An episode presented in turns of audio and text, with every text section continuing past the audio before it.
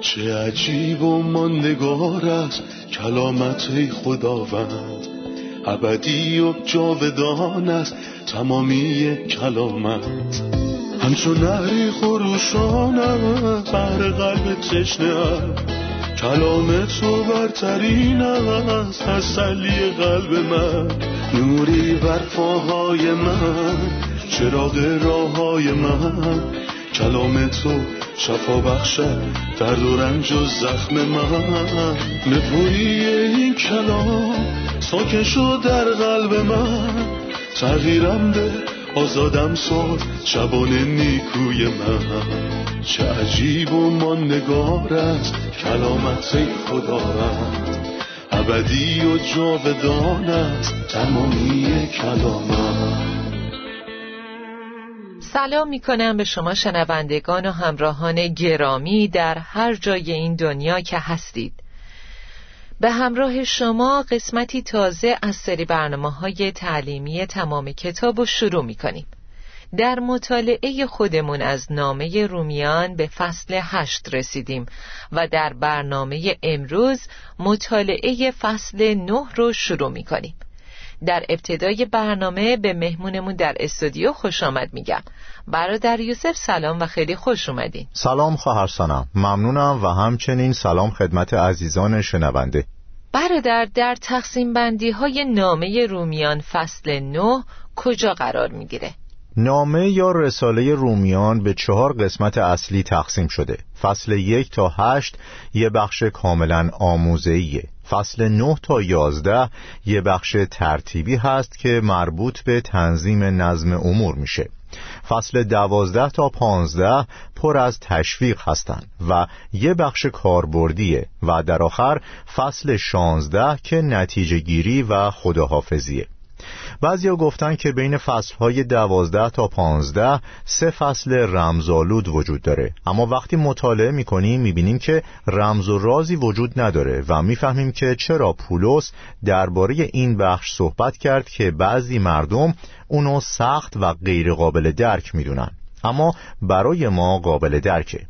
اون به سادگی می‌خواد به ما بگه که خدا با انسانهای دنیوی چطور برخورد می‌کنه. این کاریه که پولس در فصلهای 9, ده و 11 انجام میده. یه نفرم نامه رومیان رو به سه بخش تقسیم کرده. در رابطه با ایمان، امید و محبت. می‌خوام بدونم که توی کدوم قسمت هستیم. ایمان، امید یا محبت؟ البته بخش اول مربوط میشه به ایمان و مطمئنا تشویقهای عملی به محبت مربوط میشن. پس در بخش میانی هستیم که به امید مربوط میشه و پولس رسول روی این موضوع تمرکز می‌کنه تا این فصلها رو شهر بده. موضوع اصلی فصل نه چیه؟ فصل نه، ده و یازده جایگاه خاصی دارن. می‌تونیم بگیم که رفتار خدا با قوم بنی اسرائیل که قوم برگزیده عهد عتیق هستن و نشون میده. کسانی که در عهد عتیق جایگاه متمایزی داشتن.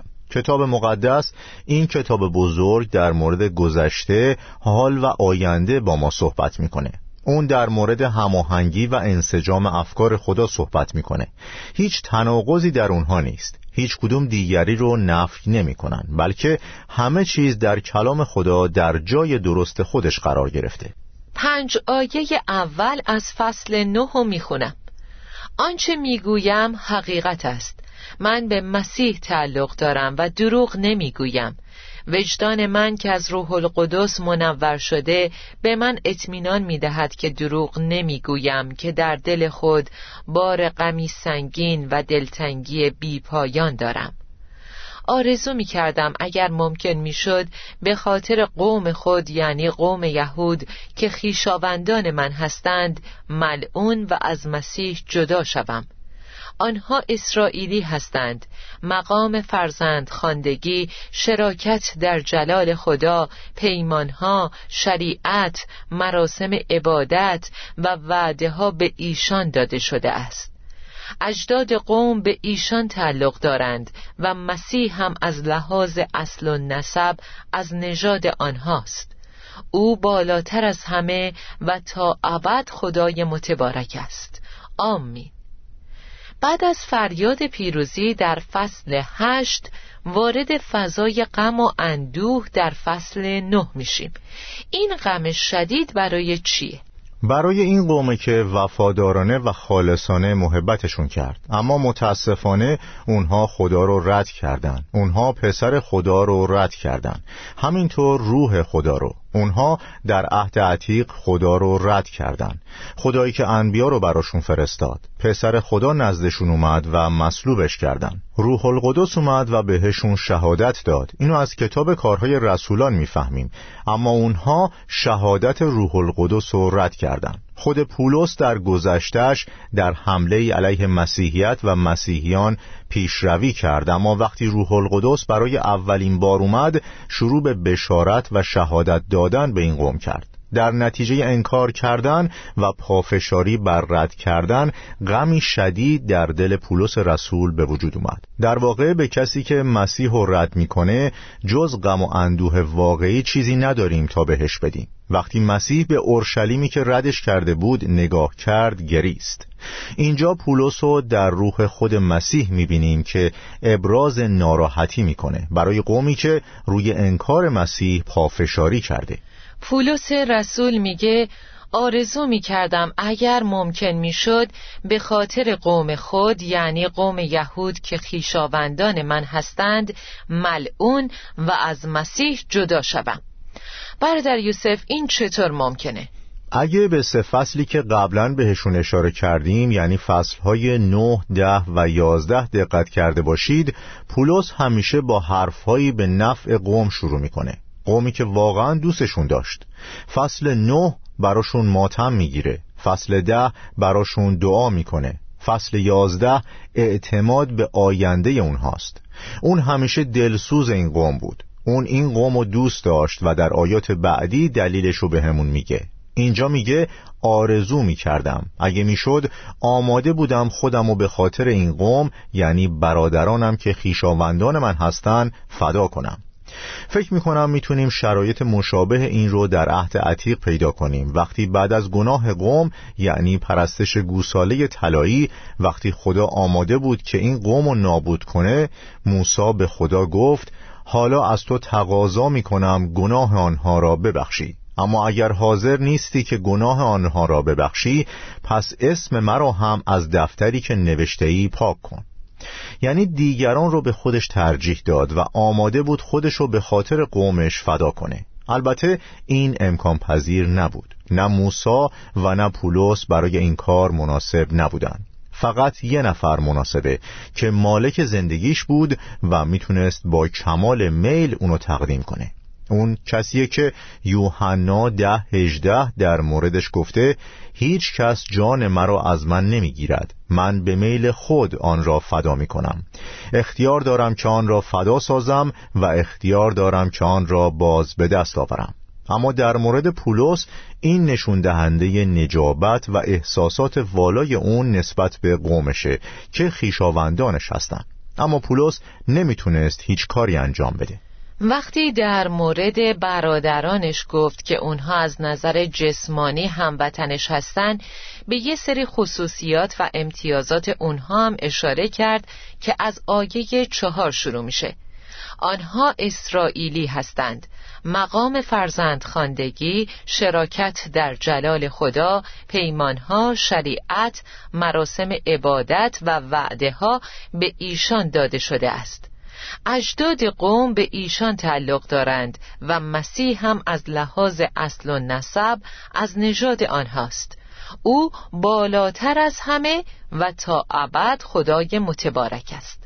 آمین. می‌خوام در مورد بعضی از امتیازاتشون صحبت کنیم.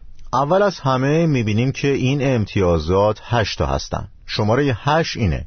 و مسیح هم از لحاظ اصل و نسب از نژاد آنهاست. اونها امتیازاتی دارن که با این شروع میشه. آنها اسرائیلی هستند. این اولین امتیازه. مقام فرزند خاندگی به ایشان داده شده. البته اینجا منظور از فرزند خاندگی به عنوان یک قوم هست نه افراد. درسته. و معنی فرزند خاندگی در فصل هشت رو نمیده. نه در مورد فرزند خاندگی در فصل هشت اینطور میگه. روح خدا با روح ما با هم شهادت می‌دهند که ما فرزندان خدا هستیم. یا آن روح شما را فرزندان خدا میگرداند و ما به کمک این روح در پیشگاه خدا فریاد می‌کنیم ابا. ای پدر. خدا اونا رو انتخاب کرد که قومش باشن. این یعنی فرزند خاندگی موسی از طرف خدا در مورد بنی اسرائیل به فرعون گفت اسرائیل پسر من و نخست زاده من است. پس به عنوان یک قوم فرزند خونده شدن. نه به عنوان فرد. ولی ما به عنوان افراد فرزند خونده شدیم. فرزند خاندگی ما از اونها خیلی بالاتر هست. چون ما از قبل خونده شدیم که به شباهت پسرش در بیایم. چرا در موردشون میگه که اونها اسرائیلی هستن؟ نظرتون در مورد کلمه اسرائیلی چیه؟ اسرائیلی یعنی اسرائیل که اسم یعقوبه. یعقوب بر اساس طبیعت و ذاتش اسمش یعقوب بود. اما بر اساس فیض اسمش به اسرائیل تغییر کرد. کسانی که خدا اسمشون رو از یعقوب به اسرائیل تغییر داد کسانی که بهشون لطف خاص داشته بنی اسرائیل هستند. اونها رابطه خاصی با این خدا دارن. منظور از شراکت در جلال خدا پیمانها، شریعت، مراسم عبادت و وعده ها به ایشان داده شده از چیه؟ در واقع جلال در عهد عتیق ظاهر نشد مگه اینکه مربوط به این قوم باشه. وقتی موسی رو به یاد میاریم که خیمه اجتماع برپا کرد جلال روی خیمه اجتماع ساکن شد. این ابر جلال بود که همون شکیناست. این تصویری از موضوعی که در آینده اتفاق میافته. همینطور زن با خدایی رو به یاد میاریم. همسر فینه هاست که وقتی صندوق عهد خداوند رو میبردن و به فلسطین رفت پسری رو که اون زمان باردار بود نامگذاری کرد و در حین زایمان مرد. اونها بهش گفتن تو پسری زاییدی. جوابی در موردش نداد. فقط یک کلمه گفت ایخابود پس اسم اون بچه رو ایخابود گذاشتن. ایخابود یک کلمه عبری هست که به عربی یعنی جلال اسرائیل را ترک کرده است. چون صندوق عهد روبوده شده بود. پس صندوق خداوند برای این قوم نشونه جلال بود و روبوده شدن صندوق عهد به این معنی بود که جلال اونجا رو ترک کرده. تا الان ازتون یاد گرفتیم که اسرائیلی به قوم بنی اسرائیل و به یعقوبی اشاره داره که اسمش عوض شد. بعد از اینکه برکت یافت و یعقوب جدید شد. پس اونها نژادی جدید هستند. اونها فرزند خانده هم هستند و فرزند خانده به عنوان یک قوم. علاوه بر این قوم برکت یافته هستند. چون وقتی یعقوب از خداوند خواست که برکتش بده خداوند از اون پرسید اسم تو چیست؟ اون گفت یعقوب. و بهش گفت بعد از این اسم تو یعقوب نخواهد بود. اسم تو اسرائیل خواهد بود. و این یه برکته. دقیقا. و فرزند خاندگی یعنی خدا اونها رو به عنوان یک قوم به فرزندی پذیرفت که با فرزند خاندگی ما به عنوان افرادی که در فصل هشت اشاره شده فرق داره. حالا می‌خوام در مورد شریعت، مراسم و عبادات بدونم. اینها هم جزو امتیازاتشونه. منظور از شریعت، مراسم و عبادات چیه؟ منظور از شریعت اینه که در عهد عتیق خدا هیچ شریعتی به قومی جز این قوم نداد. مردم به قانون همورابی یا قانونهای دیگه افتخار می‌کنن. هر قومی به قانون خودش افتخار می‌کنه اما همه این قانونها رو انسان صادر کرده. ولی تنها قومی که خود خدا در کل عهد عتیق بهش قانون داده قوم اسرائیله. کتاب مقدس به همون میگه که این لوح کار خدا و نوشته های اون نوشته خدا بود. هیچ چیز قابل مقایسه با این شریعت نیست. در تصنیه سی و سه سرود زیبایی رو که موسا مرد خدا گفت و می‌خونید. اون گفت که خداوند قومش رو دوست داشت. به خاطر همین بهشون شریعت داد. این موضوع قوم از سایر قوم ها متمایز می‌کنه. برادر یوسف منظور از مراسم و عبادات چیه؟ آیا هیچ قوم دیگه جز قوم بنی اسرائیل در دنیا خدا رو نمی پرستیدن؟ پرستش های فردی وجود داشت اما بنی اسرائیل اولین و تنها قومی بود که خدا رو به عنوان یک قوم پرستش می کرد اسرائیل پسر من و نخست زاده من است قوم مرا آزاد کن تا بروند و مرا در بیابان پرستش کنند البته شناخت نسبت به خدا وجود داشت چون خدا همیشه شواهدی از خودش نشون می‌داد. اما قومی رو انتخاب کرد و شریعتی به اونها داد و از کل قوم خواست که او رو پرستش کنند. این در پنج کتاب موسی به خصوص کتاب لاویان مشهوده که به همون در مورد پرستش فصلها اعیاد و کاهنان و لاویان میگه. نظام عبادتی که ترکش آسون نبود و یهودیان در ابتدای مسیحیت براشون خیلی سخت بود که ازش دست بکشن تا جایی که روح القدس در رساله به ابرانیان به اونها الهام بخشید تا به مسیحیان نشون بده که در واقع چیزی رو از دست ندادن بلکه به دست آوردن. اونها نماد و سایه ها رو رها کردند تا حقیقت رو حفظ کنند اما چون نماد و سایه رو خدا داده بود براشون خیلی ارزش داشت. به طوری که در موردش گفته شده شریعت مراسم عبادت و وعده ها به ایشان داده شده است. درسته. ممنون برادر یوسف. خب عزیزان استراحت کوتاهی می‌کنیم و خیلی زود با ادامه درس برمیگردیم.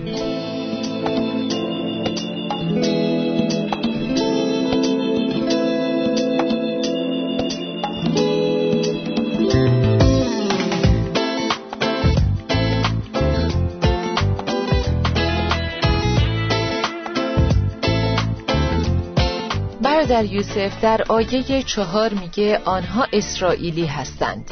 مقام فرزندخواندگی شراکت در جلال خدا پیمانها شریعت مراسم عبادت و وعده ها به ایشان داده شده است. می‌خوایم بدونیم که عهدهایی که خداوند با قومش بست چی بودن. در واقع عهد عتیق در مورد هشت پیمان صحبت می‌کنه. علاوه بر این عهدی با این مردم در آینده بسته میشه. اولین پیمان با آدم بسته شد. در هوشع شش می‌خونیم اما آنها مانند آدم پیمان مرا شکستند. پس خدا همونطور که به آدم امتیازات داده بود به قوم بنی اسرائیل هم دقیقا امتیازاتی داد. اما آدم خیلی زود قصور ورزید و متاسفانه قوم بنی اسرائیل در عهد عتیق هم خیلی زود قصور ورزیدند. بعد خدا با نوح پیمانی بست که در فصل نه کتاب پیدایش در موردش می‌خونیم. پس یه پیمان با آدم و یه پیمان با نوح داریم. این دو پیمان متعلق به این قوم نبود. اما بعدش خدا در پیدایش پانزده پیمانی با ابراهیم بست. این نقطه شروعه. قوم با به میراث بردن سرزمین وعده از پیمان ابراهیم بهرهمند شدند بعد یه عهدی در حوری بسته شد که همون شریعته. متاسفانه این عهد فوراً باطل شد. چون حتی قبل از اینکه دلوه عهدها بهشون داده بشه سه عهد شریعت رو نقض کرده بودن. به همین خاطر موسی پایین کوه سنگها رو شکست. بعد عهد پنجمی هم هست که در تصنیه 29 در موردش می‌خونیم. عهدی که خدا در موآب با این قوم بست علاوه بر عهدی که در حوری باهاشون بسته بود. این ثابت می‌کنه که اونها عهدهای زیادی داشتن. بعد عهدی با فینهاس بسته شد. همونطور عهدی با داوود که وعده پادشاهی رو بهش میده. البته بعدش در ارمیا سی و یک می‌خونیم که خدا در آینده با این قوم عهد تازه میبنده.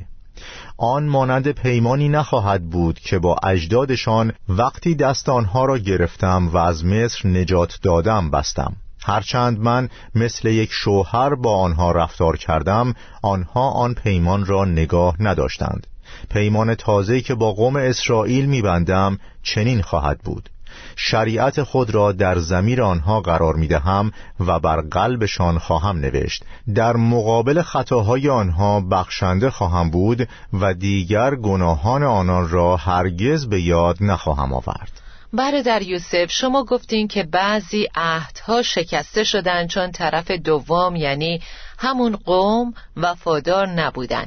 مثل عهد هوریب اما در مورد عهد خدا با ابراهیم در پیدایش پانزده چی فکر می کنید؟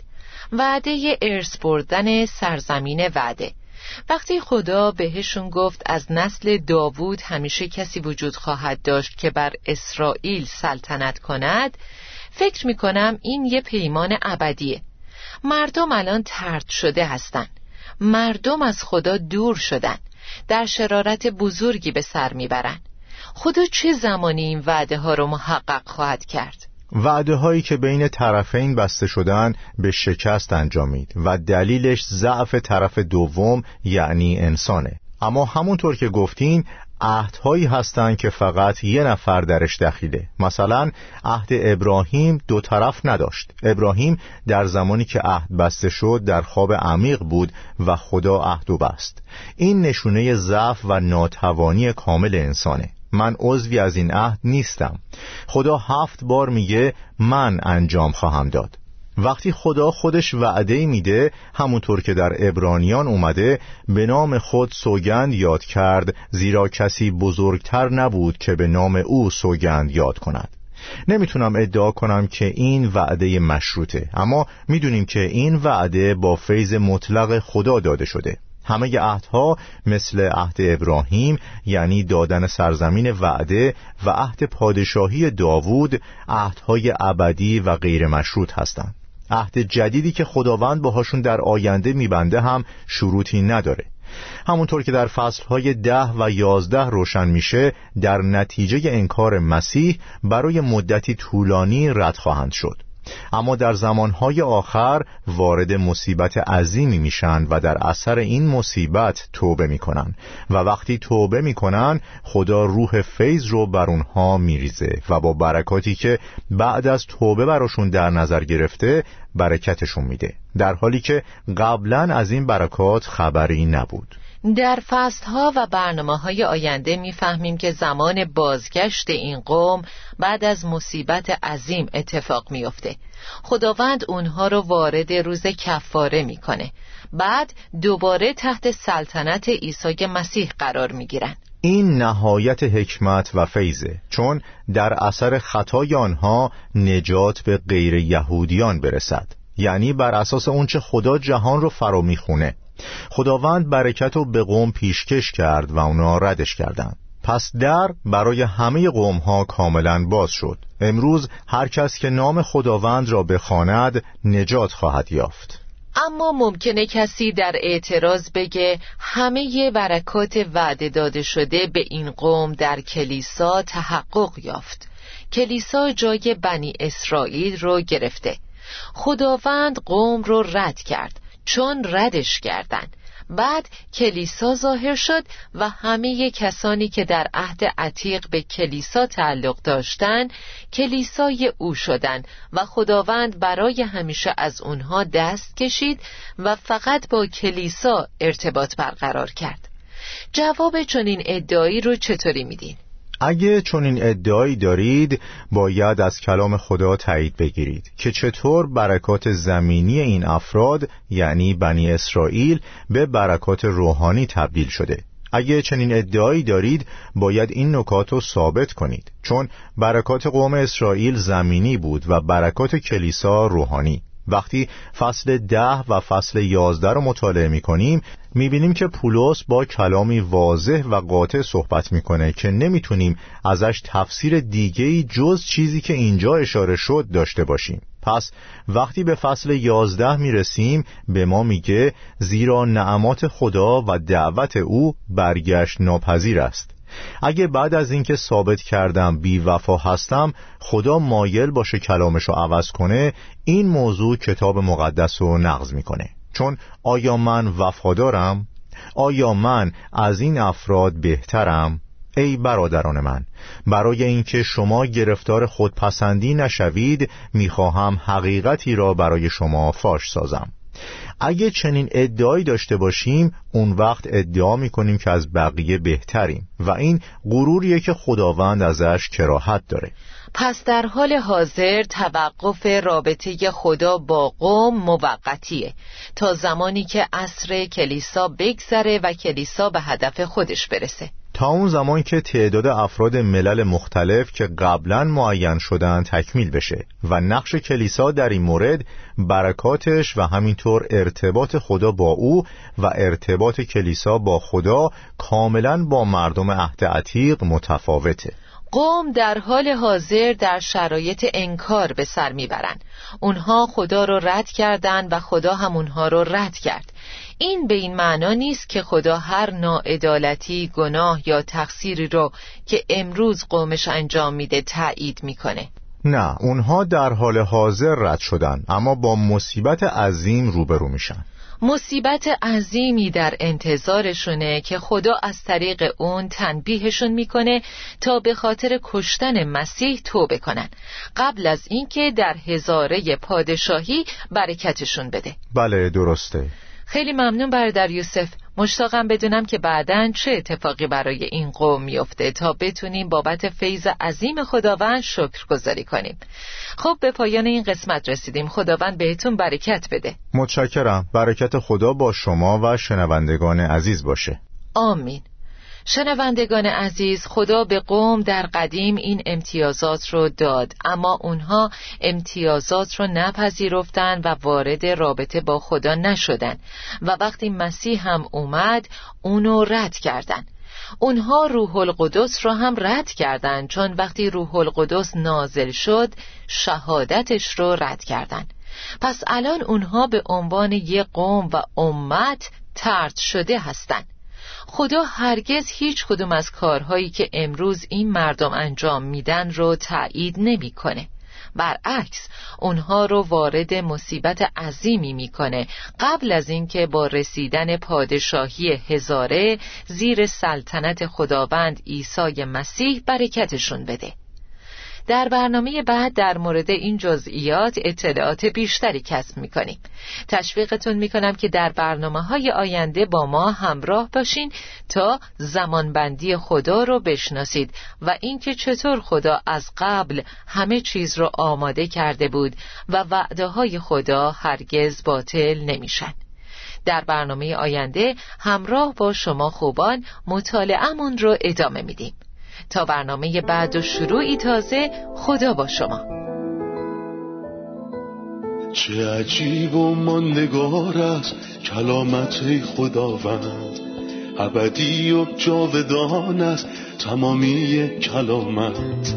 همچون نهری خروشان بر قلب تشنه کلام تو برترین است تسلی قلب من. نوری بر پاهای من چراغ راه های من. کلام تو شفا بخشد درد و رنج و زخم من. نپوری این کلام ساکن شد در قلب من. تغییرم به آزادم ساد شبان نیکوی من. چه عجیب و ماندگار است کلامت خداوند ابدی و جاودان است تمامی کلامم